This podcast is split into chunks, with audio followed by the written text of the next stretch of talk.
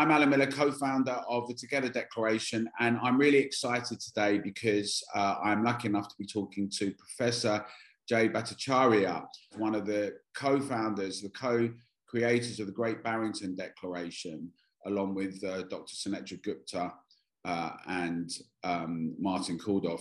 But also, Jay Bhattacharya has uh, a position at Stanford University uh, at the Center for Demography could you give us a bit of an insight into kind of what led up to the Great Barrington Declaration and how kind of your involvement? Just give us a little bit of an insight into that and how that came about, if you would, please. In the early days of the pandemic, I was looking at the, the, the spread of the disease through China, and it actually reminded me of the H1N1 um, epidemic in 2009 where there were so many infections that we didn't know about in the early days. The cases were just a small fraction of the number of, of infections, it turned out. And the disease was much, turned out to be less deadly than we initially feared. And I was looking at the data out of China. Uh, it seemed like the, the, the, spread into Iran very, very early on in the pandemic, I think it was like February. Uh, 2020, I, I, realized this was not a, dis- a disease that we could stop from spreading through the world. It was it would already spread through the world although the World Health Organization and other countries, many countries decided that they could somehow eradicate a disease that, that spread so easily. I ran a study called a seroprevalence study measuring antibodies in the population in Santa Clara County and LA County in California, where I live. Um, and uh, we found that in April of 2020, almost three to four percent of the population already had evidence of antibodies. It was too late then to stop the spread from from from going everywhere. Uh, I mean, it was right around April, late April, that I started to think about uh, what alternate strategies. And I, you know, I, the obvious one is since this disease is such a deadly disease for older people, focus our attention on them, focus our resources and ingenuity on on protecting older people from the disease. Don't disrupt the lives of younger people who aren't really particularly affected by the disease relative to the, harm to old people, but are hurt by the lockdowns that we adopted closing schools, I think, was the biggest catastrophe that we've, uh, public health catastrophe peacetime in my lifetime. A billion children worldwide have missed two years of school. Many of them will never come back. Huge driver of inequality, uh, poverty. I mean, it's going to be, a, I think, an unfolding disaster over decades. So the Great Barrington Declaration came in October of 2020 when Martin Kulldorff invited me and Sunetra Gupta, who's a professor at Oxford, uh, probably the world's best epidemiologist, in Great Barrington, Massachusetts. That's why it's called the Great Barrington Declaration. And then we signed, uh, we, we, we realized we come to the same place, right? Focus protection for the old and other vulnerable people. And for the rest, lift the lockdowns because they were doing more harm than good. What does the shielding look like? Uh, and how does that happen? Because they say it's all very well saying that, and let everyone get on with it. But what how, what is it? So what can you just explain that a little bit, please? Focus protection is a very local thing, right? It cannot. There's not a single answer because the living circumstances of people are so so wide and varied. Um, so it's going to mean something very different in a care home in in London than it will for a single a single elderly person living alone in in rural Montana. So it has to be something that is locally designed uh, understanding the needs of the community, the people there. It requires an all of public health approach. So, really, what the Great Barrington Declaration was, in some sense, was a call for local public health to engage creatively about how to protect vulnerable people. We knew who they were. You know, for instance, we could have organized societies, rich societies could organize so that uh, we deliver food to older people so they don't have to go to the grocery store at all uh, during times of high community spread or reorganize how we provide care in nursing homes. A lot of the problem in nursing homes was staff would come into nursing homes out back in the community every day. Well, why not organize it so that a care in nursing homes was actually a residential thing. So if you're working as staff in nursing homes, you you live there for a month or two, and then you can you know you obviously can go home for for a while with with lots and lots of testing. Um, each of these each of these are small things but in some, I think would have made an enormous difference. We just the, the problem was, Alan, was that we thought, like public health thought that the only way to protect the vulnerable was by, by reducing community spread or by we were getting rid of community spread. That's the only way to protect. And they essentially decided that it was impossible to protect the vulnerable a priori, and then adopted a strategy that was impossible. We have no technology to stop the spread of this disease. Not, not lockdowns, not uh, not vaccines. Uh, no technology we have allows us to stop the spread of disease nor does do we have a technology that allows us to eradicate the disease. We have to come to ter- we needed to come to terms with that in 2020. R- rather than adopting these futile strategies, we should have poured our energy into thinking about how to protect vulnerable people better. Just to focus on why do you think the decisions were made in the way they were versus what you're talking about regional, localized, rational engagement from that point of view? what's your thought on that? The central authorities in public health, the World Health Organization in the US, the US CDC, in the UK, maybe SAGE, their advice to governments was very narrow minded, Alan. Uh, the problem was that they excluded vast uh, realms of knowledge and expertise from consultation in the decision making they made. During the pandemic, those central authorities have elevated to the top uh, expertise in epidemiology or virology, or immunology. But in fact, lockdown is a whole of society kind of intervention. I mean, it's really important to understand why it failed. It failed because societies are unequal. And that means that we are unequal in our capacity to comply with lockdown orders for extended periods of time. It's not a fault of people, it just is a fact about the way the world works. And so you had a situation where people were imposing policies that were just inhumane given the living circumstances of, of, the people of the world. So, you know, Peru, they got one of the harshest lockdowns in the world. Millions of poor people starved. Uh, the UN did a report in March of 2021 saying that 230,000 children had died of starvation in, uh, in South Asia by March of 2021 because of the lockdowns, not because of COVID. COVID doesn't cause starvation. It's the, it's the, it's the policy response. In rich countries, uh, like take the United States, only 30% of people have jobs that could actually be replaced by work from home. It was a cruel policy that was essentially aimed at protecting a certain class of people, the richer people. Uh, I call them the laptop class. And that's why lockdowns failed.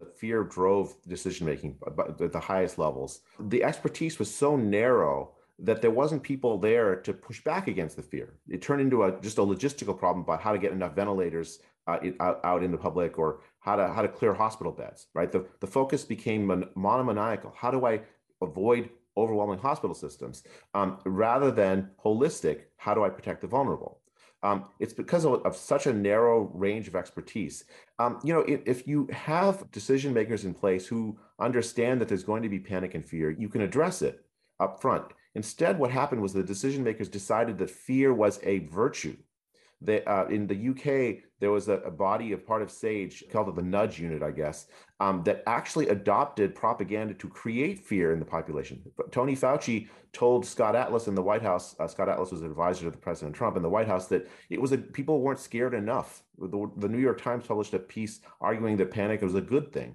and in fact, what what it led to was very very poor decision making. Uh, in Quebec, there were nursing homes where the staff abandoned the nursing homes, leaving the older people to starve, to die, to die of thirst. Uh, you, you, had uh, this kind of panic is emblematic of sort of a, a, a deep failure, and then and you didn't have other voices at the table. They were pushed aside. They're censored, uh, not allowed in, saying, "Okay, look, we need we need a different response." Because public health told itself that it had the answer when it did not have the answer and it decided it was ethical to do almost anything to ensure compliance with their ideas. I think that is the central problem. If you want to understand the failure in decision making, it's really not not permitting more voices at the table. Um, we can talk also about pol- politicians in, in, a second because that's uh, I think super interesting. You've just said that it's because uh, public health policymakers they get into a position where they think this is the answer and they just go with it. Do you think that's just it? There's a kind of a kind of that's the vision. We're not going to allow any other voices to distract from it because it's too dangerous. There's nothing, there's nothing more sinister or anything like that. You think it's a practical, pragmatic thing, and they just think any dissenting views would just be a, an issue and a danger. I think that's part of it. So I mean, like the norm in public health unlike the Norman science, the Norman science is you have lots and lots of voices essentially arguing with each other over data. You temper the data, tell you who's right and who's wrong, and you move on. It's it's not it's not personal. It's just you're discussing ideas. In public health, there is this norm that there has to be some unanimity of messaging, right? So if I tell you that smoking is good for you and I'm in public health, I've done a, a great sin. Smoking is bad for you. I should not be saying that smoking is good for you it, because it'll hurt people. The ethical basis of that is that you have some true unanimity, some true consensus in the science underlying the, the public health advice. That didn't exist in COVID. For public health, they viewed that as a problem to solve by suppressing alternate voices instead of saying, oh, well, maybe we shouldn't be doing these kinds of recommendations. There's some credible people that think that this won't work or this is going to be harmful. So there's this like pathology inside public health where they, I mean, a kind of hubris took over. Um, for the politicians, many politicians, it, they're, they're out of their depth. They're looking at this ma- massive uh, problem that they need to solve. And the, so for them, it was just, well, if I if I just do what Tony Fauci says or Jeremy Farrar says, I can just say I'm following the science, and no one's going to blame me. If it goes wrong, it's their fault. If it's if it goes right, then I've I've done I've done the right thing. Um, so I mean, politicians, I think they were solving their own particular problem. Um, the it was I really I, I, put the blame on public health and media, uh, but I'll say for politicians, they used the propaganda arms of the the governments around the world to get their way and to smear and destroy anyone that dis- disagreed with them, right? So, for instance, four days after we wrote the Great Barrington Declaration, Francis Collins, who was the head of the National Institute of Health in the United States, wrote an email to Tony Fauci calling me, uh, to, uh, Martin Kulldorff of Harvard, then of Harvard, and then uh, Sunetra Gupta of Oxford, uh, fringe epidemiologists, and, and, called for a devastating published takedown of the premises, uh, which to which Tony Fauci responded to with with a Wired magazine article rather like actually trying to engage with the ideas, you know, with like, okay, wow, there's people out there, credible people that actually don't think the strategy is right. Let's try to hear out what's going on and, and, and adapt. The decision was made to employ the connections between government and media to destroy people who disagreed and suppress dissent. The goal was to create this illusion of consensus that then provided the moral basis of the, the, the unanimity of messaging that the government was putting out about lockdown. Just in terms of public health and what this means. Now that this has happened, I suppose there's there's there's a couple of questions. What do you think the majority of people, ordinary people, have think has happened, and also what the consequences are going to be now moving forward for when we're faced with any challenges uh, as they come down the line. When the public is subject to this kind of propaganda campaign, it's going to be successful to some extent, right? So there are still a lot of people that are are thinking that uh, well you know we kind of had to do this. It didn't it you know it was it was unfortunate but uh, let's move on. A lot of people in some other parts of the world though are saying well why did we do this? What was the purpose of it? Did we actually accomplish anything? I think that that set of people will grow very sharply over time. I think I don't know if that that's a majority of people yet, but it's it is certainly more than it was a year ago, and more than way more than it was two years ago. And and I think um, as that majority grows uh, because you know think of we, we disrupted the lives of our kids for two years for what it's going to have echo effects throughout throughout their lives from the, the missed opportunities they had we're to we have to answer what did we what did we accomplish and could we have done better in the uk there's an inquiry i think parliament is organizing an inquiry right now the us doesn't have one yet but uh, but i think every country and actually frankly even every lo- locality that made these decisions needs an honest assessment of the response and what went wrong. In medicine, there's a, a thing called a, a, morbidity and mortality conference, an M&M conference that happens when a patient dies. And what you do is you you you get the the doctors who in the room who were responsible for the care of the patient and they just have a frank conversation about what went wrong. It's not the aim isn't to like blame and point fingers. The aim is to say, here's what went wrong. Um, here's how we can do better next time if we do that, I think we'll be in a much better place. But it has to be an absolutely frank and honest conversation the public inquiry in the UK is not going to come out till around 2025 or 2026. Uh, you could make the case, as they will, where there's so much research and statistical information and interviews to do. They want to do qualitative and quantitative. So yeah, it does seem like there's there's some trend for some people to assess and evaluate it. There's been a lot of pressure on the government in the UK to do it. I, I wonder what you think about the, the, the impact of how much the attempt to smear other voices. How much you think this might have ossified this this kind of way of doing things, so that when in doubt, maybe these measures could be imposed again, and also let's silence these people and let's impose these things. In the UK with the NHS, some people are saying there should be masking inside again, and perhaps we should have all these different measures imposed to stop the resource questions rather than saying how do we resolve the resource issues it will be about an Im- impulse to uh, impose restrictions. How much do you think the legacy of that is, say, for instance, in the States and internationally? I think that's a real danger, Alan. So, like, for instance, the World Health Organization is drafting a treaty that, in effect, if, uh, if, if I understand the direction they're headed, would would uh, solidify lockdown as the strategy, sharply increased powers of of, uh, of public health to impose lockdowns in the earliest days of an outbreak. Those kinds of ideas need to be tempered. There needs to be public attention on those ideas because really, if that if that is put in place as the standard, we no longer have a, liberal democracy. But what we have is a technocracy that can be uprooted at the at the essentially the the, the decision making of a very narrow group of people over and over and over again into perpetuity. It is vital that uh, that we tell the story of this pandemic right. For instance, there's a man named Michael Lewis who wrote a book uh, called The Premonition, where his, his, his telling of the pandemic is there are a few brave souls who saw that the pandemic was coming in January of 2020. Uh, they weren't listened to. The, then and then the, the, the disease spread because they weren't listened to, and therefore what we need to do is make sure that those voices of panic be uh, put up, you know, sort of at the front of, of decision making.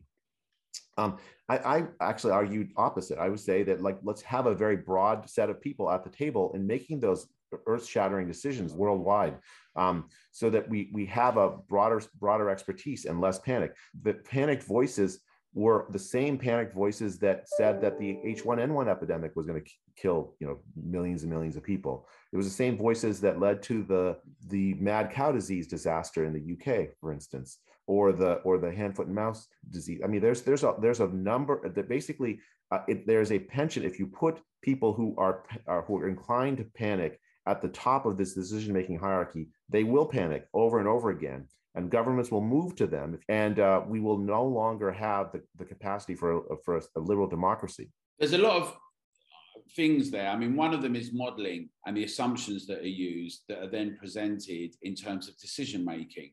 And as you referenced, some of the uh, people that were well known in the UK, Neil Ferguson, for instance, um, had a very different set of uh, assumptions and ideas, and also in the past had come up with models that were very, very different to what actually happened.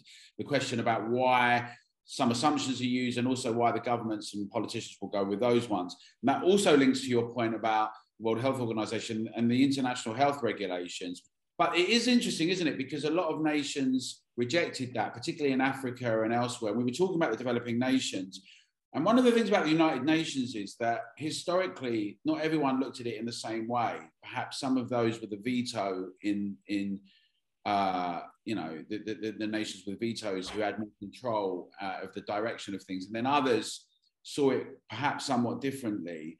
And, and uh, you know, just it's it's it didn't actually the, the amendments when they were just in Davos recently didn't go through in the way that they thought they might, and there was many challenges, and in fact there was quite a lot of discussion about the idea of sovereignty versus an international organisation making decisions.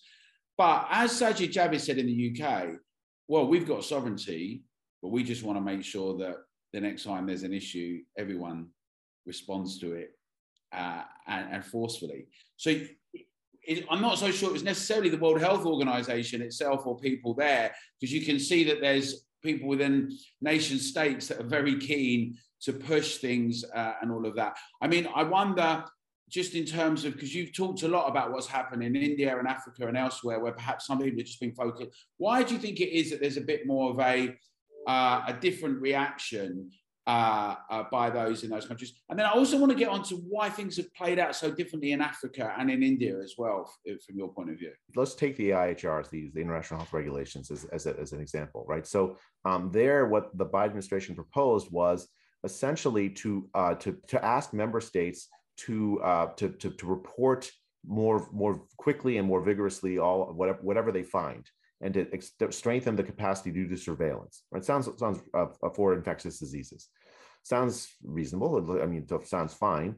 Um, the problem is like, uh, think about South Africa, right? So South Africa has a pretty good surveillance infrastructure for infectious diseases. They were the first to, to identify uh, the Omicron variant. They were immediately punished with travel bans and restrictions that made the lives of South Africans much worse uh, the, the response of Western governments to whenever a, a government in Africa or other uh, poor parts of the world finds this will be exactly that to isolate and, and overreact, even though those, those restrictions do absolutely nothing for public health.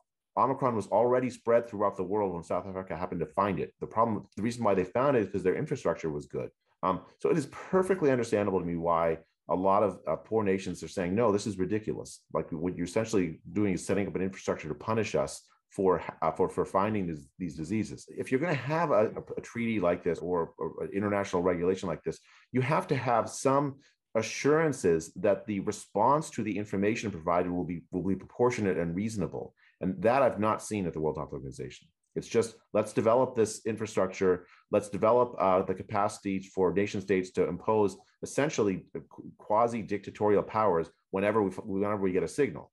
Uh, that's the direction of the of the uh, the negotiations. And until there is some realization that those signals are often noisy and that there are other values that are quite important, much more important than than even the infectious diseases embedded into the decision making. We're all, we're never going to get consensus, and, and you know, and rightly so. Poor countries have many more things to deal with than COVID. I mean, COVID is very far from the most important and dangerous thing happening as far as infectious diseases in Africa, for instance. Why do you think it is in Africa um, that we've seen a very different pattern? Is it just demographics? Is it just age groups? Is it what? What is it? The way people live? Why is it that?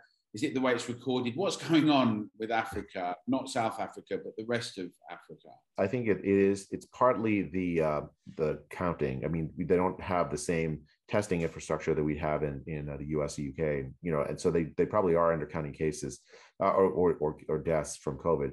But I don't think that that's the primary thing. The primary thing is something you said, Alan, and that is that I think only 3% of Africa is over the age of 65. And that means that they're automatically going to be less vulnerable to COVID. COVID is a disease that discriminates by age. Um, thousand fold difference in mortality risk if, if you got if you're older versus if you're younger. Uh, I've heard you talk before, and uh, you know about the impacts in India, for instance, and it's really important to understand the policy consequences that when lockdowns are announced, what that then means in terms of people and working and and moving and traveling. Do you want to talk a bit about some of those examples, like in India, just so people get a bit of a, a context in how these things play out globally? India was is is interesting because it is it is such an unequal society. Um, the, uh, the the earliest lockdowns uh, that imposed by the prime minister were nationwide, and uh, you know there are 10 million migrant workers living in the big cities of India who live hand to mouth, meaning that they they buy you know coconuts or whatever. Uh, they sell them on, on the street. Uh, with the money that they get from the coconuts, they buy coconuts for the next day to sell, and also food for their families or, or for themselves. Um, and and the next when the next day comes, they have no savings. That that's all they have is the coconuts. Um, when Modi imposed the lockdown, that meant their their entire savings was gone. Their living was gone because no one was out in the street to buy the coconuts. Um, and then he, the, the, the, order came down that they had to go home. Home meant uh, sometimes a thousand miles away, a village a thousand miles away. They came to the big cities to make a living. Um, and uh, a thousand died en route in crowded trains and buses. Some, some walked 100 miles uh, and, and died en route. A thousand people, 10 million workers traveling back to their home villages overnight and a thousand died en route. Um, and, and they're all poor, like they're, they're, they're it's the poorest. Um, in uh, July of 2020, there was a, I think maybe August 2020, there was a study of antibodies in Mumbai that found that the, in the slums of Mumbai, the, uh, the prevalence of, of antibodies was something like 70%, but in the richer parts of Mumbai is 20%. Um, lockdown was uh, a, a, a cruel thing in India, and it didn't serve the purpose, right? The disease spread anyways. Um, in in January 2021, there in, in India there were they had about hundred million doses of, of the vaccine. Um, they distributed it online, guaranteeing that poor older people wouldn't get it because they didn't have access to the to, to the internet. Uh, it's it's heartbreaking to see what happened in India. In India, that the, there's so there is an older population. There's still lower fraction of the population is old than than in the, the richer parts of the world, but there is an older middle class uh, and higher population that really was vulnerable uh, to the disease. And instead of using the strategy, uh, the resources they had to protect the people that were vulnerable, they used it to put in place lockdown policies that just ended up hurting the poor. Because in India, they also have the Aadhaar um, digital surveillance, basically engagement, which again doesn't engage with all people in the same way. But so they've got like 1.3 billion people, I think, on there, right? And you kind of wonder why the policy gap between exactly what you said, why could you then not use something like that in that context to do something?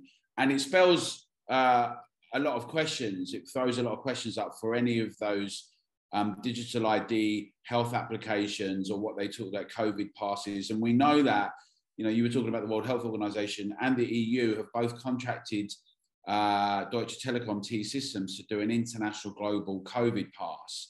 Now, here's a question, right? You've got a situation where it's become clear that the current uh, jabs, the mRNA, do not stop transmissions and um, they don't prevent you from, from catching it. And, and so then what is the purpose of, even if there wasn't a moral and a political question, but what's the, the medical and the scientific question for having a pass, COVID pass? And yet here we are in a situation where 194 countries, that looks like it's going to be a default position to travel, that you have some kind of health ID pass digitally done. Um, and then as big questions, because in the UK we fought the mandates and we got them, um, and we fought the, co- uh, the COVID passport and we got it overturned. But obviously, it doesn't take a genius to work out that if you have to travel with it, then it, you know, then that all of a sudden people all have to be on it, and then you know that, that, that then seeps into what you're doing domestically as well. There's a real danger of that. From your point of view, when you think about policy and you think about these um, ideas, you think about the damages of lockdowns and making it clear, or the questions of things like these passes and making it clear. How do you think, what's the most effective way? Obviously, you have a lot of signatories on your declaration, you've, you've got a lot of international attention. What do you think is the most, the best way to get the arguments across and win, win some of these uh, ideas and argument. We have to make the intellectual case uh, broadly that uh, that these kinds of, of restrictions don't accomplish anything from a public health point of view and are harmful. Um, but I think uh, uh, in every country, the we have to start to convince uh, public health leaders that these are these are not the right thing to do. That they're, that they are they're, they're going to actually make their own jobs harder um, because people will lose trust in them. Um, and, and, and, you know, I think uh, it's hard to change, as an American, it's hard to change policy in the United States, much less, much less worldwide.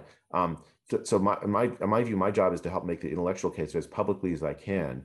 Um, and, uh, and then help uh, empower people, um, leadership leaders around the world to, to start pushing back. Um, you know, the, the, the moral and ethical case for these kinds of passports, Alan, is just, there's, there isn't one right? Essentially, it's just discriminatory for no purpose. Um, you have a, a, vaccine that doesn't stop transmission. Well, that means if I if I take the vaccine, I don't protect you. I don't protect anybody else other than myself.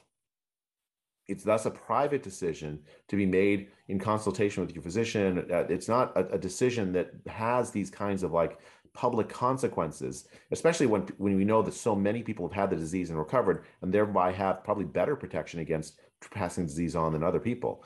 Um, a, a, new variant comes along, and then that that evades immunity, the vaccines, and um, it, mean, it, means that we really don't have a technology to stop the spread. If we pretend and structure our society uh, pretending like we have such technology, we will make unethical decisions, discriminatory ones. In Canada, six million people who aren't vaccinated, many of whom probably got already had the disease, um, are not permitted to fly.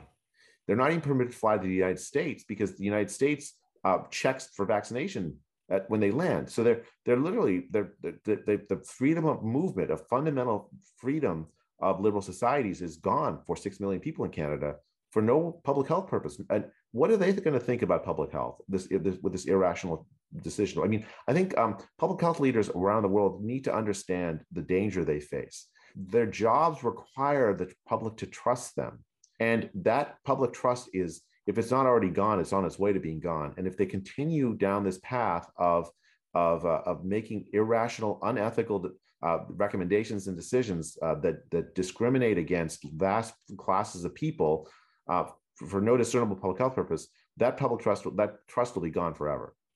How different do you think things are now in terms of being able to make certain arguments and win over uh, policymakers and influencing the press and also the public? We're still in a place where there's there's this sort of like uh, a censorship of of, uh, of alternate views. Um, so, I, for instance, I joined Twitter in September of 2021 um, after years of saying I'm never going to do it. Uh, you know, I'm an academic, so I'm like, okay, what do I need Twitter for? It turns out it's quite important because you have to you have to you reach. That's how you reach the press. That's how you reach uh, lots and lots of people um, very easily, very easily and quickly. And on Twitter, there are certain things you're not allowed to say and I know that I'm not going to say them, right? So I, I if I have thoughts about uh, about for whom the vaccine is useful, for whom it's not useful, I'm not going to say it on Twitter. I'm just not. I don't don't. I, mean, the what, what, like that will just get me kicked off, and then I'll lose my ability to talk, to say other things that I am allowed to say. And my sense is that the set of things you are allowed to say is much wider than it was a year ago. Um, it's not possible to look at what's happened and say that that public health got it right. Uh, it was it has been a utter disaster for the credibility of public health. And even the social media platforms and governments that were imposing censorship are, are, are understanding that look, if they if they censor views for long enough, um, it still gets out and just their trust is undermined. Like in the in the old Soviet Union, uh, the, it wasn't that the truth wasn't told; it was just told uh, under the table with these samizdat passed around from person to person. So everyone looks around and knows somebody who who had, had the vaccine and then got got COVID well, what are they going to think that the vaccine stops COVID from, from stops people from getting COVID? Well, obviously not. You, and the, the government can say it until they're blue in the face, but no one will believe them. Um, I think that's started starting to be where we are with a lot of issues. Do, do the mask mandates work? I mean, everyone you can look around and say, okay, well, I wore a mask and I, I still got I still got COVID. Um, I, I mean, I think uh, a lot of the the kind of attempt to suppress truth, tr- the truth by governments in order to control behavior has backfired and is increasingly increasingly we're going to get uh, a lot of, of, people saying well why were why were we not allowed to talk about this? You know i'm actually heartened by that. I think the uh, the conversation is opening up. It is interesting that you say all this and about for instance masks and people know that they've got it and they don't stop it but at the moment, my understanding is there's an attempt to overturn the overturning of the mask mandate to get it back in all federal transport areas by the Biden administration. Even in the New York Times, there was an op ed a couple of days ago just saying mask mandates don't work, even if they were trying to make the argument still for masks. Um, so, whilst it's true what you're saying, there's still an impulse to regulate in that way. And in the same way, um, in the EU has legislated to make um, social media companies not do certain have certain things on there, all sorts of speech controls. And we've got something called the Online Safety Bill that's going through Parliament at the moment in the UK, where the government's outsourcing to big tech to do even more limits to expression and free speech. I think that, that those kinds of restrictions on speech are a great danger to our societies it's i mean i think maybe the people are pushing them. Imagine that there's some like saints that will like will be implementing them that will, will that can tell the difference between true and false and will make sure that only true gets told in the public square. That is nonsense right? So the, the there is no guru that has access to truth uh, you know, from on high that can impose it and say, okay, well, you're saying you're, you're what you're saying is false because I know because I'm, I'm omniscient. Um, there, there isn't, there's no one in public in the public square that is that actually has that kind of knowledge. The only way to get to truth is by allowing discussion and open discussion and debate, even if it looks messy, which it will be always. Um, and so I think those are those kinds of, of, of initiatives are quite dangerous to liberal democracies. I think we should push back as hard as we can against that. Uh, something like the Great Barrington Declaration is a cry for help, really. Like it was essentially, it's like uh, we were saying things that lots of people were thinking. That's why it got the attention it did. Because the ideas that in them were not any anything particularly novel, honestly, Alan. I mean, they were they were um, they were the old pandemic plan. They were the the a, an expression of common sense, and so it resonated and went viral because it was an expression of common sense. It's also why the public authorities felt so, so strongly that they had to, to, to suppress it in the with using these extraordinary propagandist means, um, because they for them it was a danger. Now the public was going to have its say. It's a conversation that is going to be much easier to have whether we should allow these kinds of free uh, free discussions once the fear of COVID has subsided. And I think, Alan, we are near that. I don't see the same level of fear of COVID as we once did. And so people are starting to come back to themselves saying, well, what do we really value? And I think we will win that argument, but we do have to make it. There's still forces that want to institutionalize these kinds of suppression. We're now in a situation, though, where many of the consequences continue of lockdowns and restrictions. So, on the one hand, we have in the UK millions of people waiting on waiting lists to, for the NHS we still have some restrictions in place that they've been told to end them, the trust, but they have not still. But also in terms of the cost of living crisis, uh, which may well have been exacerbated by current events in Ukraine, but was coming right down the pipeline way before this, as we know. Um, and so the question becomes your point, you know, Great Barrington Declaration, why did you jettison the pandemic strategy to the governments? Why did they do that? But here we have the consequences of uh, of the lockdowns, both in terms of cost of living and in terms of our health. How do we uh, reassert, in your view, the idea that the old pandemic strategy, the, the cost benefit analysis, the uh, rationally handling the situation um, gets put back front and center and, and not a repeat of lockdowns and these NPIs? So I think the forces that pushed for these lockdowns, that, that made these catastrophic errors, they still hold the commanding heights of power, right? So they still are in a place to, to set the terms of these inquiries I think the key thing is I don't think that they will stay in those commanding heights of power. I think the public is pushing back in many, many ways around this, both politically and where their feet are. And so I think the political environment will determine whether these these things are enshrined, these these strategies are enshrined, or whether we jettison the uh, the the old ideas of pandemic management, which include focus protection, cost benefit analysis, a broad set of voices. Uh, a, an understanding that our democracies, our liberal democracies, are, are, are too valuable to throw away, and that stoking panic and fear and propaganda are not ethical tools of public health. I think all of those principles were the old plan for a reason, is because they were more consistent with the values of our societies. We're in a perilous time right now. It's a precarious moment where you could have these powers that that don't want to be they don't want to be known i mean no one wants to be known that they were like made these catastrophic mistakes. They want to institutionalize this, these strategies because they want to pretend as if they got things right. I just don't see how they're going to succeed I, I, they, they still hold the commanding heights of power but i don't think they'll hold that for long because it's so evident that they got things so deeply wrong. And the and the strategies they're pushing are not consonant with the values that i think most people in in the West hold, which is that our, our, liberal society is worth worth preserving, and even in the face of a pandemic, it's still worth preserving.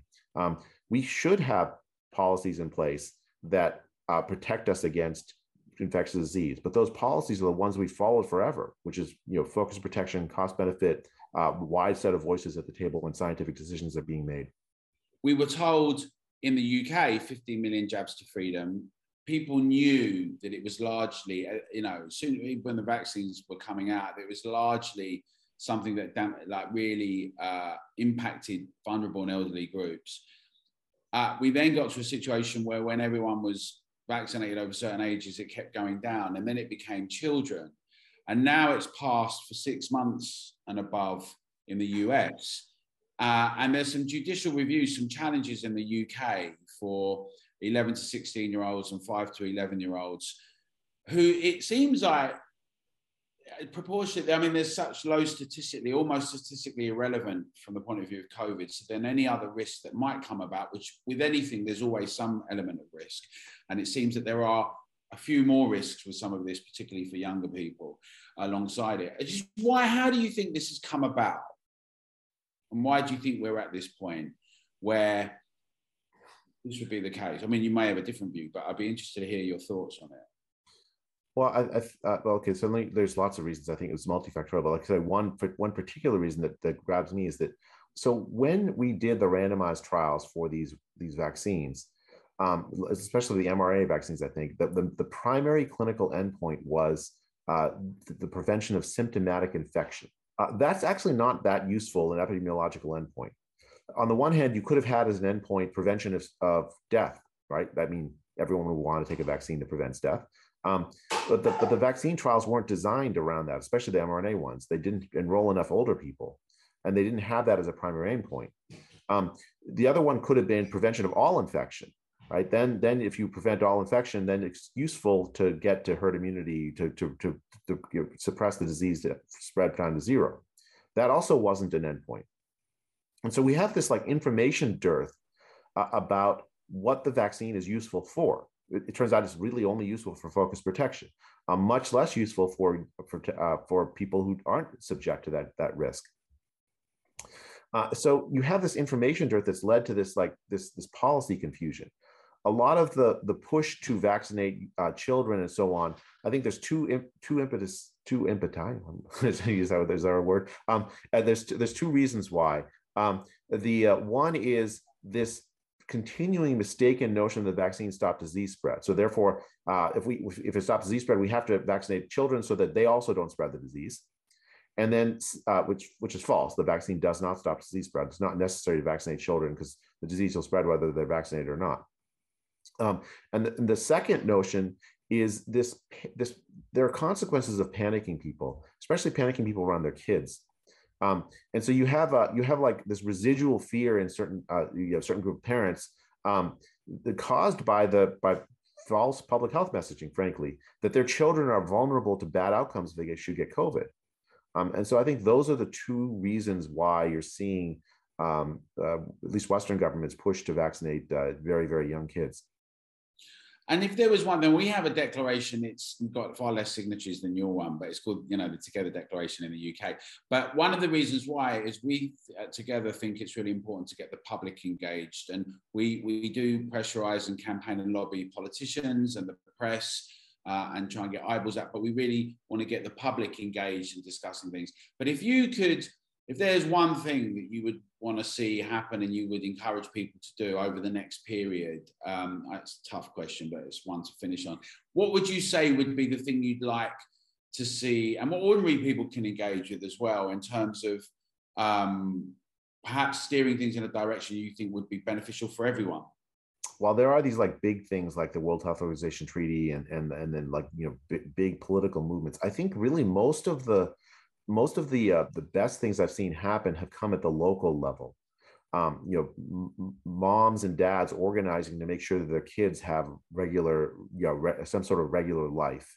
Um, I- would say to people, uh, look, uh, you know what your values are, and you know that, that that that being manipulated by people to make you scared is not the right thing for your life. Speak up, get involved at the local level. If, if speak up at the local school board meetings, um, speak up at your local town councils.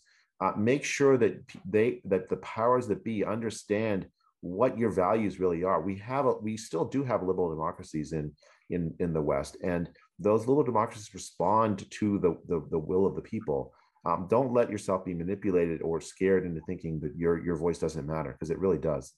They are brilliant words to finish on. Uh, Jay Bhattacharya, thank you so much for your time. I know you're really busy. It's been really great talking uh, to you, and we really appreciate it. Um, and in the spirit of that, we will encourage everyone to carry on going out to their local elected representatives and to make their voices heard together. Thank you, Jay, and we look forward to hearing more from you in the future. And hopefully, we'll get you to speak in the UK at some point as well. It would be great. Thank you, Alan. It's a delight to speak with you.